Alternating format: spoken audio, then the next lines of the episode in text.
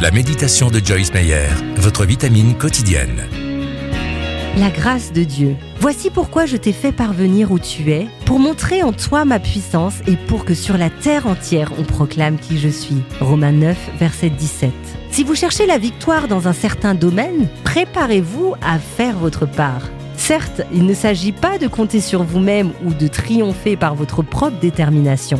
C'est Dieu qui nous donne la grâce d'accomplir des œuvres bonnes. Mais la grâce ne veut pas dire que notre nature humaine peut se dispenser de faire des efforts et se reposer sur ses lauriers. Vous avez été créé pour accomplir de bonnes œuvres, pour être un serviteur de la justice. Vous êtes fait pour prendre des responsabilités et Dieu vous aidera à accomplir tout ce qu'il vous demande. Il vous a libéré de l'esclavage du péché afin que vous puissiez vous conformer à sa volonté divine en pensée, en parole et en acte.